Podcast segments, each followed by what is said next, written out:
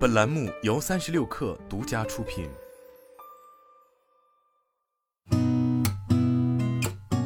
八点一刻，听互联网圈的新鲜事儿。今天是二零二二年十一月二十三号，星期三，早上好，我是金盛。中国音数协游戏工委、中国游戏产业研究院联合加码数据，共同发布了《二零二二中国游戏产业未成年人保护进展报告》。报告研究显示，超七成未成年人每周游戏时长在三小时以内。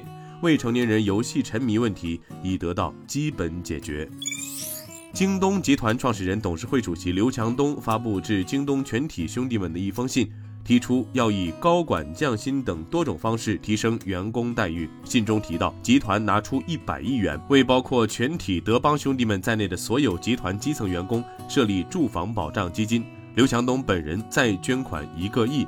集团以及各个 BGBU 也会拿出一定比例的现金，大幅扩充员工子女救助基金的规模。此外，刘强东还表示，自2023年1月1号起，逐步为十几万德邦的兄弟们缴齐五险一金。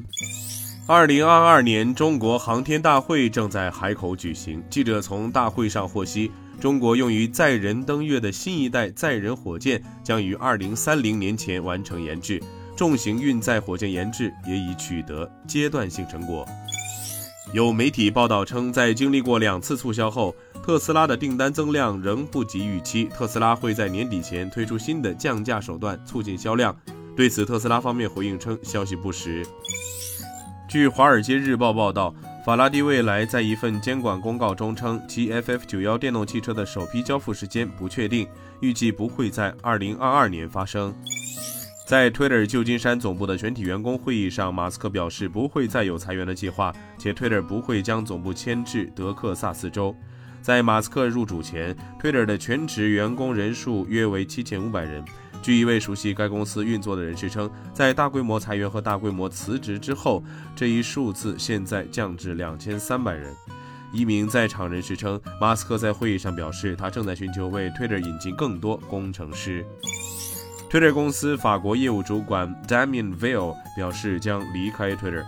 v i l l 向路透社证实这一消息，但没有详细说明自己离职的情况，并拒绝透露在马斯克上个月收购前后，Twitter 在法国雇佣了多少人。